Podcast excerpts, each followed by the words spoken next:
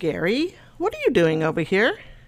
Well, I was cleaning up space here within the mist to start offering sponsorships on our program. That sounds like a great idea. I know. I even found this book of a thousand and one dad jokes. Okay, maybe that part doesn't sound great, but the sponsorships do. True. This way, people can promote their products or events to reach the fantastic listeners of our weekly podcast. We can post pre recorded commercial spots or read prepared copy or even help to write the perfect spot to really promote them. Ah, well, how can they find out more about these opportunities? That's easy as well. They just have to contact us for more information via email within the Mist Podcast at gmail.com. Wait, a 101 de- uh, This is exciting, but isn't that the Necronomicon? Well, that explains the flying demons then. Oh, Lord.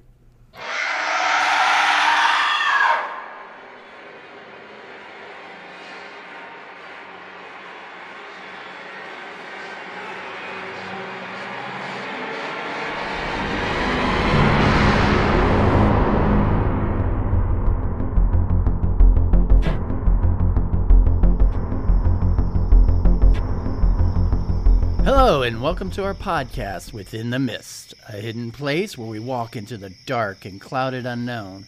I am your ferocious cow of a host, Gary, here to entertain and inform you about the likes of cryptids, ghosts, and other mysteries, with my lovely wife and co host, Goldie Ann. Good morning, Goldie Ann. Good morning, Gary. I, How are thought you? I, I thought I was the ferocious cow. Not that I've ever noticed before, and I really don't want to get beat up for calling you a cow. Maybe my lamb, but uh, yeah, I'm going to refrain for all my own personal safety of ever calling you a cow.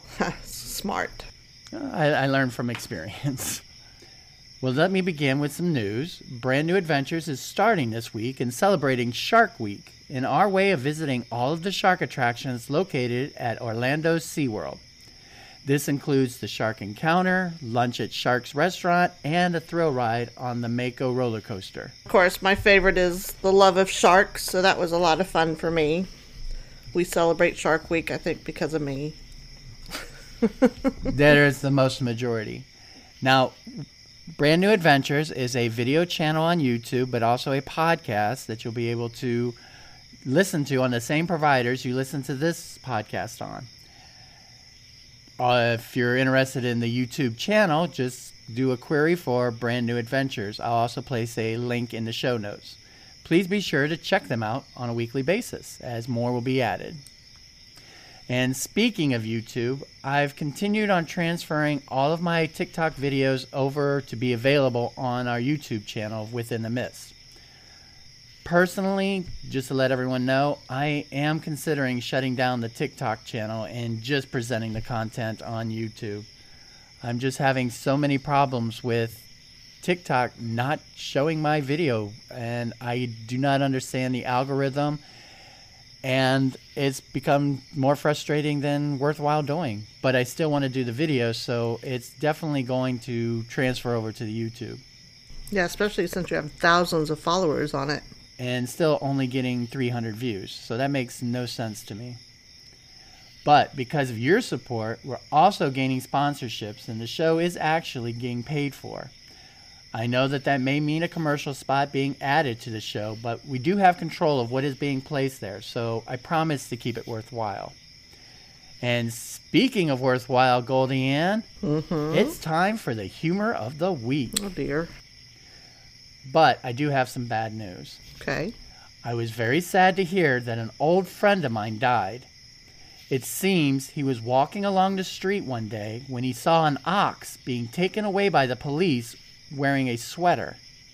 The police was wearing the sweater, or was the ox wearing a sweater? The ox was wearing the sweater. Interesting. Yeah. What makes it even more interesting is, is that the coroner said that my friend died of a cardiac arrest. Oh dear God. Wow. Why are you scratching your head like that? I'm just trying to figure you out. Oh, that's been a lost cause for a long time now. as a disclaimer, today's episode contains stories about animal abuse that resulted in the creation of a monstrous creature that may roam the woods of Wisconsin. Animal abuse. Am I going to be okay with this episode? Well, then you're going to listen and you'll find out. Oh dear. Just remember, we are storytellers who have gathered information on some of our favorite mysteries to bring to you. We don't attempt to scare our listeners on purpose. Well, maybe just a little. Listener discretion is always advised. Now, in the state of Wisconsin, it is said there is a devilish spiked beast tormenting the residents and the logging camps of the area. It feeds on moose or other large creatures, but was particularly fond of white bulldogs. What? Yes, the other, other white. The story began in the 1800s, and the town of Rhinelander was a pioneer lumber town. The men who worked the Northwoods claimed that it was a reincarnated restless spirit of the sturdy, hard-working oxen that dragged the felled logs from the forest to the streams. Visitors to the area are warned that they may come across the mysterious, mischievous beast, which has roamed the Northwoods for more than a century and has become the official symbol of the town of Rhinelander. So now, if you are ready, let's take a walk within the mist to discover the Hodag. Chapter 1 The Ox and the Panther. For the lumbermen of Wisconsin, the chief beast of burden was the humble ox. Slowly and patiently, the creature conveyed the huge logs out of the forest to the side of some of the streams. Life for this beast was truly one of oppression. The manner of driving the ox was at the point of a three and a half foot long stick and excessive profanity. Aw. This is where the animal abuse comes in. Now, over time, from the frequent beatings, the hide of the ox was said to be proof against the elements, but was not invulnerable against the profanity of the several drivers. Quote, Curses come to home to roost, and a constant dripping will wear away stone. Such was the case of the ox, whose life under these unfavorable conditions did not usually exceed six years. Damn. The poor creature had to suffer from beatings and being yelled at throughout his entire lifetime. Once one of these poor beasts collapsed, the customary burial ceremony was cremation. The belief of these sturdy woodsmen was that seven years of continuous fire was necessary to completely exterminate the profanity and cursing which had accumulated in the body of the ox during his entire life. Or you could just stop doing it. That would be uh, the smarter way of doing it. But for an ox who had led an exceptionally hard and cruel life, a terrible event would occur at the end of the seventh year of cremation. As the fire died down, there, slowly issued from the great pile of ashes, would be a mystical animal, later to be known as the Hodag. In fact, the creature's scientific name is bovine spiritualis, referring to the ghost of a cow or ox. This zombified ox's haunts became the dense swamps of that region. According to discoverers, this fearsome beast fed on moose, mud turtles, water snakes, and muskrats, but it would not disdain eating human flesh. Dun, dun, dun. So we have a ox that has died, been cremated, but has come back to life as this monstrous hodag. Well, with as much as, you know, zombies are nowadays, I'd probably just shoot in the head. Zombies are played very high in today's society and definitely in pop- popular culture and movies. Before you scoff at such a creature possibly existing, there were Native Americans who had dealt with such creatures even before the pioneers came to the land. Historians have suggested that the hodag strongly resembles pictographs found near Lake Superior that depict, and I'm hoping I pronounced this right, the Mishipeshu, the Ojibwa water panther. Now, Mishipeshu translates into the Great Lynx, and it has the head and paws of a giant cat, but is covered in scales and has dagger like spikes running along its back and tails. Wow. And I have a picture of what this water panther looks like to the Native Americans. And if I was to describe it, it's basically a four legged creature with great horns on its head and spikes running along its back all the way down to its tail. These characteristics would become back when we start describing the actual hodag. In mythologies of the indigenous peoples of the Great Lakes, these underwater panthers are described as water monsters that live in opposition to the thunderbirds. Underwater panthers are seen as a opposing yet complementary force to the thunderbirds, and they are engaged in eternal conflict, a yin for the other's yang. The underwater panther was an amalgam of parts of many animals. It had the body of a wild feline, often a cougar or lynx, the horns of a bison, upright scales on its back, and short, muscular legs. Many of the same features were present on both creatures the water panther and the hodag. And so its back-like features more like a stegosaurus. Very much. that is exactly how a lot of people have described it, is that it having spikes along its back similar to a stegosaurus dinosaur. Nice. Chapter 2 The Discovery of the Hodag. In 1928, the Hodag and Other Tales of the Logging Camps by Lakeshore Kearney tells of the history of the Hodag creature. In October of 1893, thanks to a Northwoods lumberman and resort owner named Eugene Gene Shepard, the reports of the Hodag, including photographic evidence of the beast, began to circulate.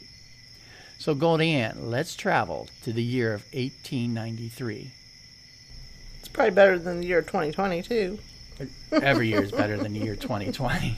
Even having a monstrous hodag would be better than 2020.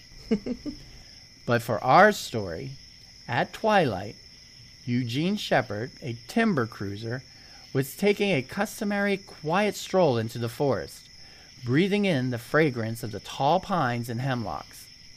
Suddenly, he became aware of an unusual odor in the air, which aroused his curiosity. On looking further through the depths of the foliage, he discovered a strange creature, so unlike anything he had ever seen before that it was almost beyond description. Though a student of wood lore and of both prehistoric and other wild animals, Shepard could not classify the monstrosity, which was gazing at him with glowing green eyes and sniffing from nostrils of a flaming red hue. The animal's back resembled that of a dinosaur in his tail. The tail extended to an enormous length, which had a spear like ending. Sharp spines, one and a half feet apart, lined the spinal column. Dang. The creature's legs were short but massive, and the claws were thick and curved, denoting great strength. The knobbed head, much like a frog, possessed a pair of prominent, bulging eyes and two heavy lateral horns, something after the fashion of a male beetle. The broad, furrowed forehead was covered with coarse, shaggy hair, and from its broad, muscular mouth there were sharp, glistening white teeth protruding from the gums. And here is a picture of a hodag. Mm, kind of looks kind of cute. To you, Annie, you're you're much like Hagrid in the Harry Potter movies, and uh, never met a monster that you didn't like. So yes, this uh, hodag is so ugly that he is cute. Later that night, in the North Woods among the Silvery Lakes, there was once a region of tall, swaying pine trees and evergreens. The people who inhabited this region were the sturdy woodsman type, a man's man. They were men who lived hard and loved the great outdoors with its primitive life close to nature. The men were winding down after a hard day's work around the campfire when the winds rushed through the campsite out of nowhere to be followed by a noise coming from the dark. from the rustling forest bushes amidst the heavy panting, and a man burst out of the front of them. He was cold, visibly shaken, and barely conscious. Despite being out of breath, the loggers could make out one word Hodag. Once the man, Eugene Shepard, regained consciousness, he told him about the creature that he had seen and how much he needed their help. After discussing whether the men should listen to him or not, they finally decided to go back with him into the woods and see if they could track down this supposed beast that he was talking about. The loggers loaded up their hunting dogs and their rifles. Gene began laughing at the rough and ready men, claiming that the rifles would not be enough to stop the hodag. When it came to the dogs, Gene's explained that the white bulldogs were its favorite meal and would most likely devour the lumberjack's entire pack before they could even bark their warning to the men. Damn. There was only one way to take down a creature this tough dynamite. Oh, hell, here we go. You know it's going to be a battle when dynamite's involved. I've seen that movie. Well, now equipped with the explosives, the men, with Eugene, headed out into the woods ready to capture the beast, dead or alive. Gene and the men tried to capture the beast. They failed and then blew it up with the dynamite. Okay, so they failed, but they blew it up with dynamite. They tried to capture it, failed that part, so then they ended up blowing it up. Okay. What they were left with was a captured photograph with the surviving men gathered around it, a defeated Hodag pretty much burnt to his cinders and completely blackened from the explosion. Wait, so they actually caught something? Well, it wouldn't be a story if it didn't catch something. Well, yeah, most of the stories don't catch things, though. Well, Eugene is different from most other cryptid hunters Okay. because once the creature had been killed, the body was propped up for a dramatic photograph retelling of the defeat of the monster. This evidence has since then become famous in Wisconsin cryptid history. And I have that photograph for you, Goldie Ann. Oh, wow. So as you can see, we have the Hodag creature, blackened and propped up, after being blown up with dynamite, surrounded by the rough and ready uh, men who fought against it. Okay, so I know you're going to put this picture up on the uh, show notes, but Absolutely. it looks so fake. I'm hurt. what makes it look fake? Well, obviously it wasn't burned to cinders because there's still the picture of a hodag there. But look how black and crispy he is. Oh, okay. Still not buying it? No. Oh, okay. Well, after the photo was taken, the body crumbled, and Gene Shepard had lost his prize. He vowed he would be successful the next time he came across such a creature, but that would take three years. Chapter 3 The Second Hunt for the Hodag. Gene Shepard's second attempt was the three years later in 1896. For this hunt, he selected from the farthest corners of the earth men of great courage and chivalry. These were men who, in the rough and tumble, fight bears. I'm sorry. No. I'm laughing out loud.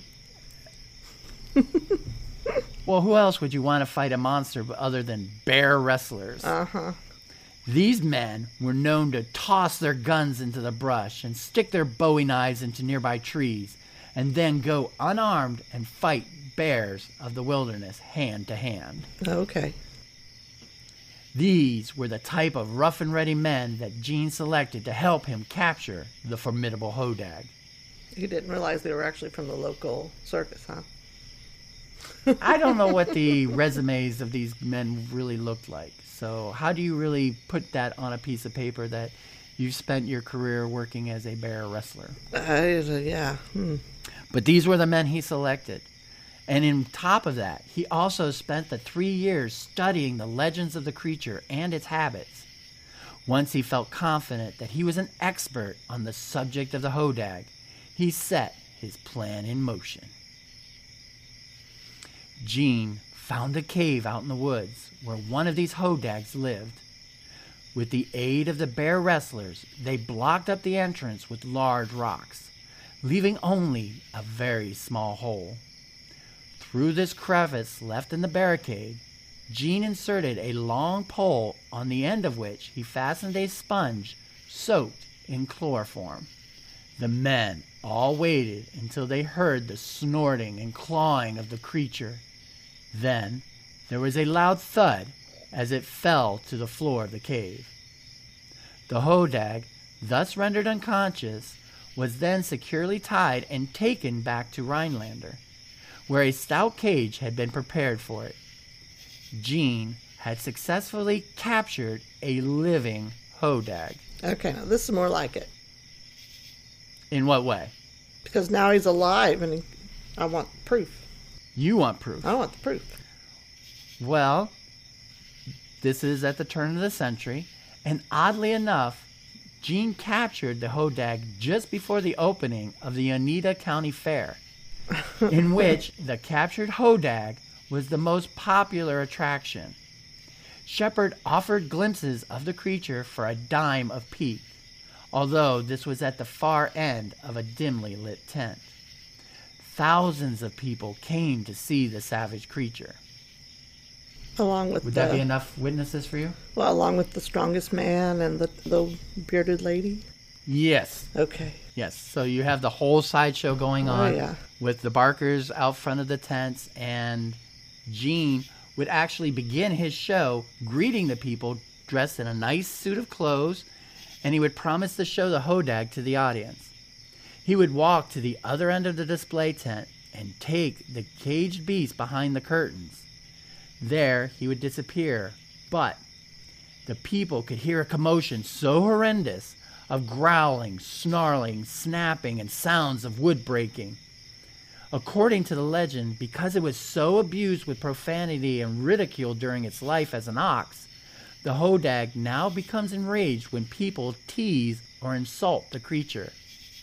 Having a crowd of onlookers seemed just the type of people to upset the creature and send it into a ferocious frenzy. The creature is also very aware of its ugly appearance and does weep tears that instantly turn to crystals. In fact, one woman had gathered enough of these crystals, thinking that they were amber, that she made a necklace out of them. But back to Gene and his fight with the monster in the sideshow. After a minute or two of the commotion and violent events happening behind the curtains, Gene would run back out with his clothes in complete tatters. The poor wounded showman would tell the people, I'm really sorry. I can't show you the whole creature today. He's just not viewable. He's so angry. The people loved the exhibit and their close encounter with such an aggressive hodag. Mm-hmm. Sure, sure. I'm just not buying it. What? Yeah. There were thousands of people who saw what this creature did to poor Gene, and, mm-hmm. and you're gonna say that it was a fake? I'm I'm crushed here. the show was so successful that after the fair, Gene quit his job as a timber cruiser and took up one as a real estate broker. He spent the rest of his life promoting Rhinelander and the hodag that made it famous. To the town, people were drawn to Rhinelander because it had a monster. The city was thriving now more than it ever did as a logging community. Even today, Rhinelander continues to recognize its unusual appeal, sparing no opportunity to hype the fanged creature known as the Hodag. But the state of Wisconsin was not the only one with a claim on the Hodag. Uh oh, copyright. Back in the 1900s, yes, that would have been very interesting to do. Chapter 4 Reports Beyond Wisconsin. The popularity of Wisconsin's cryptid crossed the United States, and it was not long before other states began reporting their own appearances of the hodag. The Pine Barrens Institute published one article on its website from the Bemidji Pioneer newspaper dated June 7, 1900. The article was titled A Fierce Animal Discovered in Beltrami County, located in Minnesota. Don't you know? Well, according to the article, Wellington Schroeder returned yesterday, therefore on June 6th, from the northern part of the county with a story that beats sea serpents all to smash. He personally met a wild beast which the settlers call a hodag. This is an animal which is nearly extinct, and the only one of its kind known to be in captivity is at Rhinelander, Wisconsin. So even this newspaper recognizes that the creature is real. Oh, yeah. Hmm. So take that. The hodag, according to the newspaper article, is a meat eater and subsists on moose and the kindred game which it rushes upon and rips with its horns. It has four of these, one on the snout and three upon its back. It has a tough hide covered with brownish hair. Wellington met this creature Sunday in the woods near the mouth of the Black Duck River, 30 miles beyond Tenstrike, which I have no idea where that is, so that doesn't help me out much. Okay. Wellington had no weapon larger than a knife, and if he even had a cannon, he would not have dared to use it, he said. He made for a large tree and found it to his satisfaction that the hodag had feet too large for scaling purposes. The man climbed up and sat on a branch and studied the natural history, while the animal sawed the tree and studied the man for over a half hour. Eventually, it vanished. It is said that this brute is the terror of the neighborhood and has killed a number of cattle for the lumbermen.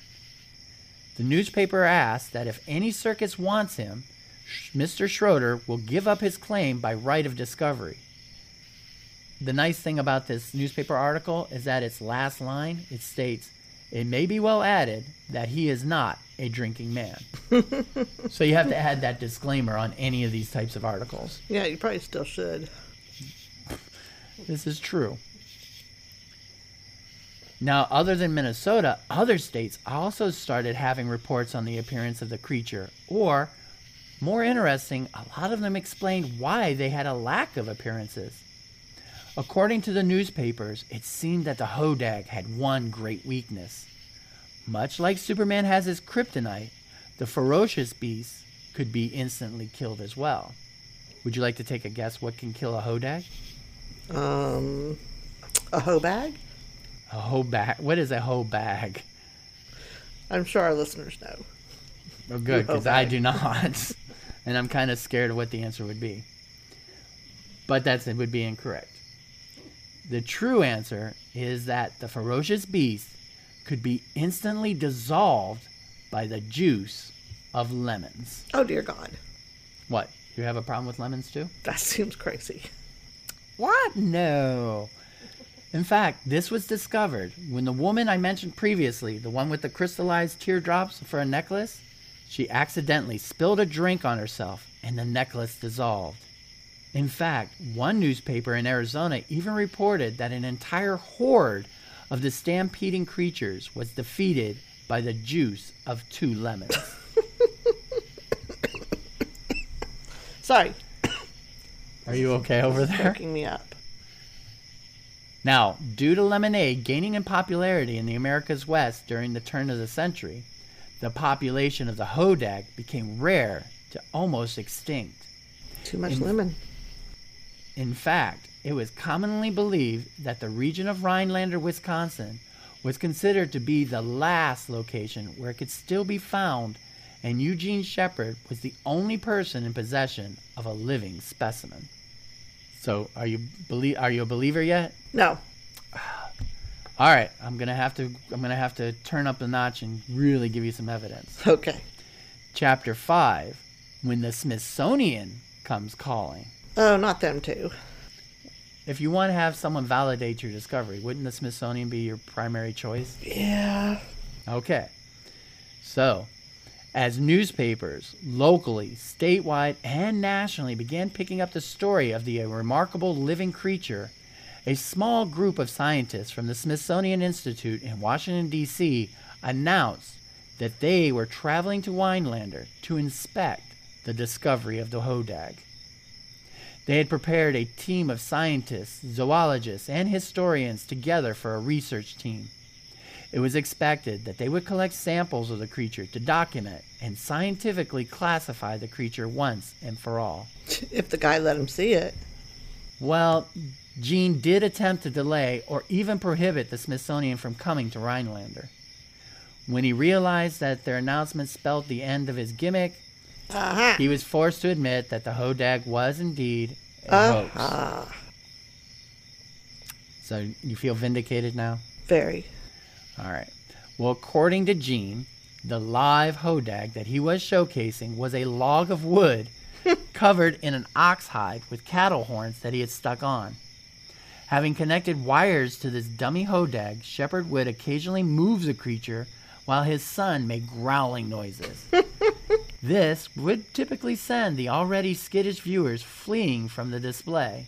Wow. The rest was all showmanship by Shepard. Shepard would often tell the curious customers that the Hodag was especially angry on those days. In order to convince those people that he was telling the truth, he would go into his shed to calm the Hodag, and while he was in the shed, he would change into shredded clothes to make it look like he had been attacked. He would also have his sons make a lot of noise behind the shed to make the attack sound more convincing. Everything had been a circus show, a fact that the residents of the town and the people who visited could all agree on. It seems no one was really fooled. Did he give these people their money back? No. they paid for a show, he gave them a show, he didn't promise Oh, that's true. that it was a real Hodag. And rather than facing backlash, the town congratulated Gene on his ingenuity as town continued to prosper and grow despite the common acknowledgement of a fake Hodag and Gene being a prankster. A curious fact of these people is that there were many who weren't ready to believe that the Hodag was a hoax. Like you. Here's some evidence that helps to support those people. Uh-oh. Chapter 6 A Hodag Skull Discovery. Debate on whether the Hodag was an actual creature or a hoax continued with various newspaper articles. Many believe many newspapers believed that the Eugene Shepard declaration of the Hodag hoax was in fact a hoax. He was accused of hiding the actual living breathing creature in the woods of the Wisconsin and had produced the log in order to throw people off the trail. In an article by B.J. Hollars for the Country Today newspaper written in August 18, 2021, the story of the Hodag got even more curious. Wait. Today? Wow. Last year? Yeah. Okay. Yes, so we have an article that came out last year that provided even more evidence about the Hodag legend. Okay.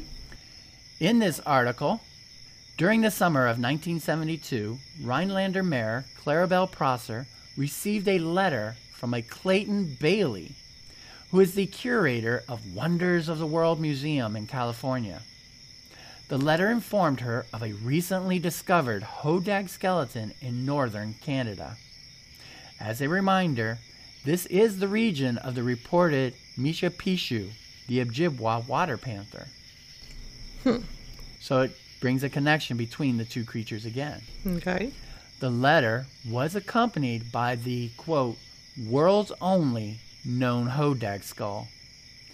Bailey donated it to the city of Rhinelander, Hodag capital of the world, in the spirit of international goodwill. Interesting. The people of Rhinelander were bestowed with momentarily proof of its mystical beast. Unfortunately, no one knows where the skull is today. However, Bailey's famed letters does still exist and is hanging just inside the town's logging museum in Pioneer Park. But not the skull. Not the skull. The skull has disappeared. Or it was never there in the first place. Hey! Don't want to hear that kind of talk here.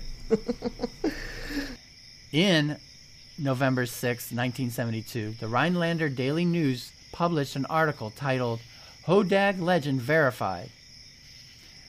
According to the article, Bailey contended that the Hodag creator Eugene Shepard actually did discover a real live Hodag back in 1896. Though, to protect the rare creature from unwanted attention, he carved a fake Hodag, which he certainly did do, to draw attention away from the real one. Gene had seemed to want to protect the poor, tortured animal eh, from any further abuse. Now, while the skull has vanished from history, what remains is the legend of Clayton Bailey himself. Okay. So the truth is that Bailey was born in Antigo, Wisconsin in 1939. His work as the curator of the Wonders of the World Museum is actually a front of sorts for his true calling as an artist. By the late 1960s, Bailey had moved from Wisconsin to California to become a leader in the funk art movement, an artistic style that offers viewers a funkier, pulp culture inspired form of art, from creating robots to Hodag cow skulls. Uh huh. Bailey's commitment to crafting fossilized remains of cryptids, he has made backyard Bigfoot skeletons to pterodactyl bones to even a sea serpent carcass washed ashore on the Florida coast. All of these lent themselves to a different artistic medium, performance art. Okay. Interesting. So he would create hoax pieces of art in order to motivate the stories of these cryptid creatures. And his latest one was the Hodag skull. Now, to add credence to his supposed discoveries, Bailey regularly called upon the expertise of his alter ego, Dr. George Gladstone, who turned out to just be Bailey dressed in a lab coat. Oh my God. This is getting crazy. Clayton Bailey bamboozled with the best of them, providing the people of Rhinelander a new wave of Hodag hoopla, one that bolstered the legend that was starting to teeter towards obsolescence. In this way, Bailey served as Rhinelander's second coming of Eugene Shepard. His one man hoax became another man's art. so, where does that leave the town of Rhinelander? In a Looney Tune asylum? Actually, they enjoy the joke. They still thrive in the show of the Hodag right up to into the sightings of creatures today, much like telling fish stories to one another. So you can find any number of citizens in Hodag and they will have their own version of sightings of the creature. YouTuber Rhinelander Hodag continued research and a collection of creature sightings on his YouTube page until about 13 years ago. The videos are still available and there are multiple videos about the Hodag and its effect on the town. One of the more interesting ones that I will provide a link to is about a Rhinelander resident telling this his story on video posted January 24th of 2007. This is his story. He was mushroom hunting on a trail in north of Rhinelander. Here we go. I know. It's never said what kind of mushrooms, so we will assume that they were not the responsible cause for this encounter. But I did have to put that in there. As the mushroom hunter made a turn in the trail, he saw this green thing making whistling noises. It was standing on three legs and pointing to something that was around the corner in the ditch to the man. So the creature is standing on three legs using a fourth leg to point for the man to look at a different direction. So these are very smart creatures. Oh, yeah. When he had made his way to the ditch, he discovered another Hodag grunting at the bottom. According to the storyteller, the creature sounded like, quote, somebody who eats potatoes and trying to get into an old pair of Levi's that were a size too small. Wow, I feel offended. Well, now you know. So attacked. Well, if you want to get a visual of what a hodag sounds like, there you go. It seems that the hodag had sat in an ant's nest and its tail end was covered with the insects. Its huge green tail resembled a snake, causing the mushroom hunter to wet his pants in fright. Jesus. Now, the eyewitness explained that he had previous experience with snakes, As he stated, he had learned the art of sleeping standing up on a dresser when he was younger because their boa constrictor had gotten loose in the house. Yeah, 'cause the boa can't climb onto a dress. This man knows his snakes. Obviously, he does. The man did feel sorry for the distressed creature and took out a bottle of mosquito lotion out of his pocket, uncorked it, and splashed the liquid onto the tail end covered in ants. The insect scattered, but the hodag popped up out of the ditch, screaming at the top of his lungs. The noise was so loud that it caused the pine cones to fall out of the tree. He thought the beast was going to come after him, so he hid behind a tree. Eventually, the creature became exhausted, but its tail end was still irritated. It backed up to a pine tree and started rubbing against the bark. It was in more pain than ever. Since the mushroom hunter had made his way closer to his car on the trail, he went and waited inside of it for safety. After he felt that everything seemed quiet, he walked back to get his bag of mushrooms. He realized his mushroom bag was empty because he took them all. Does he does not admit to that, but I will agree that that does seem possible. he looked at the tree where the now he looked at the tree which was now leaning 30 degrees, and all that was left at the base of the tree was the head and horns of the hodag. So he rubbed himself to death. Or there was lemon in the mosquito lotion and it basically dissolved him. Jesus. Not wanting to waste on the experience, the man took back to his home and mounted the skull over his fireplace at one of his cabins. Although this video never shows that skull or what the hodag head looked like. It would seem that the lemon juice and the insect repellent or the constant rubbing had rubbed the creature out of existence. In either case, this is a very amusing tale of the hodag, which seems very common amongst the residents of Rhinelander, where hilarious hucksterism is welcomed with open arms. So the people thrive on these kind of stories. They have fun with the hodag. I guess so. So much so that it fills pretty much all of the town's popular culture. The people of this Wisconsin town have never been upset about the Hodag hoax. It is possible that they are relieved that it's not real because having a ferocious zombie ox roaming the woods would be kind of scary. Yeah, I guess so. They enjoy being part of the joke, and locals began using the tongue in cheek monster as an excuse for anything that went wrong, such as golfers losing their balls uh, was always blamed on the Hodags, potholes in the streets, blame it on the Hodag. You couldn't find your homework, blame it on the Hodag. Pretty much this was common for everyone within the town limits. Rhinelander has embraced the Hodag as their mascot for the city and tourism industry. Hodag banners flutter from the street poles downtown. The local candy store sells Hodag poop.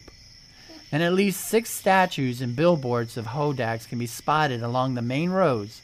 It is even the mascot of the Rhinelander High School. The Rhinelander Chamber of Commerce, still at the forefront of monster marketing, has unveiled its own copyrighted and trademarked Hodag statue.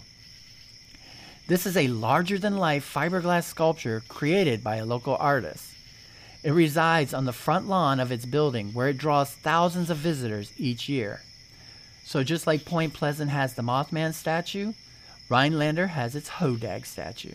Alrighty. And that is what it looks like. Oh, he's so cute. Oh, that one looks just like um, Neverending Story. What's his name? The dragon. The Luck Dragon? Falkor? Yeah, Falkor. It looks like Falkor, I, I but with guess spikes. I guess there super is long some, teeth. I guess there is some resemblance between the two. Okay, it looks just like Falkor, Okay. except me, you know, got teeth and spikes and shit. For a glimpse of the less evolved Hodags of yore, there's also the Rhinelander Logging Museum, which sells a selection of Hodag souvenirs, including photo postcards of the Hodag capture of 1896, the picture I showed you earlier. It also keeps two prime Hodags on display a life size replica in a glass case from 1951, and a smaller, furry Hodag up near the rafters. The Hodag also lends its name and image to the Hodag Country Festival, which was founded in 1978 as an outdoor music festival. So each summer, usually during the second weekend of July, 30 to 50,000 attendees Jeez. come for nine days of country music. So yes, this small town now hosts 30 to 50,000 people for their country music festival. Some of the past attendees include Garth Brooks, Tim McGraw, and Reba McEntire. So the popularity that was initially created by this mysterious creature has truly helped the town. Wow. There's also a Hodag Heritage Festival, which is more focused on the cryptid and the town's history with it. The second annual festival was just held in May and featured some pretty interesting activities, to include a reenactment of Eugene Shepard's Hodag sideshow, so you could actually sit in the audience and see how Eugene did his little show and attack with the monster. It also had bus tours through the local area and a Hodag calling contest. Wow. Hobag! Come here, Hobag! Remember that because we may be going to this next year. Oh no, but it got the dog's attention. Okay, so you're calling our dogs hoe bags? She is a Hobag. Wow, harshness. Now, my podcast wouldn't be complete because every monster needs its own monster movie. There is a horror movie about the Hodag. Never ending story. I wouldn't count the Neverending Story as a horror movie, and I'm still not convinced that Falkor is a Hodag. Okay, wait. You saw the the pawn scene with uh, the Treyu. Okay, that is not a horror was scene. horror. That is just a really depressing scene. That is sheer horror. Okay, still too early. I, I can't discuss that right now. Okay. Now, let's get back to the Hodag horror movie. Titled as Backwoods Bloodbath, this 2007 movie synopsis states that in 1877, a fierce creature known as Bovinus spiritualis, the Black Hodag, was discovered in the northern woods of Oneida County, Wisconsin. To this day, locals whisper of the Black Forest and the curse of the creature that dwells within. Hmm. Backwoods Bloodbath is an old school horror gore flick about six friends who take a road trip to a backcountry town where a local legend has been feeding off the population for decades, only to find themselves becoming the latest items on the creature's menu. That's cool. Where's you- it streaming? I don't know. We'll have to find it. Okay. so, yes, so now we have a Hodag monster movie. Cool. So now I've given you so much uh, evidence. I've shown Mm-hmm. Evidence. you photos. Uh huh. Photos are evidence. Plus, thousands of people have seen this creature. And we said it was a hoax. no, we also said it was a hoax of a hoax. Oh God. Okay. So, what are some of your final opinions? um, it was a very entertaining story. And for those of you who have not turned off this podcast, thank you for sticking around. I thought this whole episode was fun and entertaining. It was. Now, the thought of a creature being mistreated so badly that it comes back from the dead as a Hodag monster is sad, as animal abuse is unacceptable. But That's completely believable. If I was an abused animal, I would come back and haunt your ass. so that part you'll believe, but Yeah. the rest of it, no. Yeah. Well, the town did turn this sad story into a monster urban legend, and it attracted thousands of people to the small logging camp. The idea is just genius. The whole, Absolutely. everything from it from start to finish. The man who started it all, Eugene Shepard, did die in 1923, but his legacy lives on in the town of Rhinelander, Wisconsin. People love to embrace the legend and the P.T. Barnum level of showmanship that Gene demonstrated. It is the most important thing for me to take away from this legend is how this man created something that is so well loved for so many years afterwards. Right. Which is exactly what P.T. Barnum did. Agreed. Well, being sure to not tease any zombie oxes tonight, I suppose this is a good time to make our way back out of the mist and bring this episode to a close. I'd like to give special thanks to David Facilian and Facilian Studios for our introduction music. We would like to ask you to please leave us a review on the podcast provider you are listening to this show on to help promote it. We are on all the social media and would love to hear your stories and opinions about encounters with the Hodag. Or maybe you have some theories of your own. You can reach us on our Facebook page within the Mist Podcast. We are also on Instagram and Twitter. Plus, we have an email at within the Mist Podcast at gmail.com for any of you who would like to share. We love stories and hearing about your own personal experiences.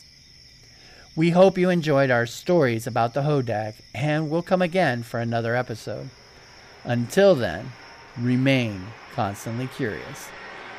Goodbye, everybody. See you next time.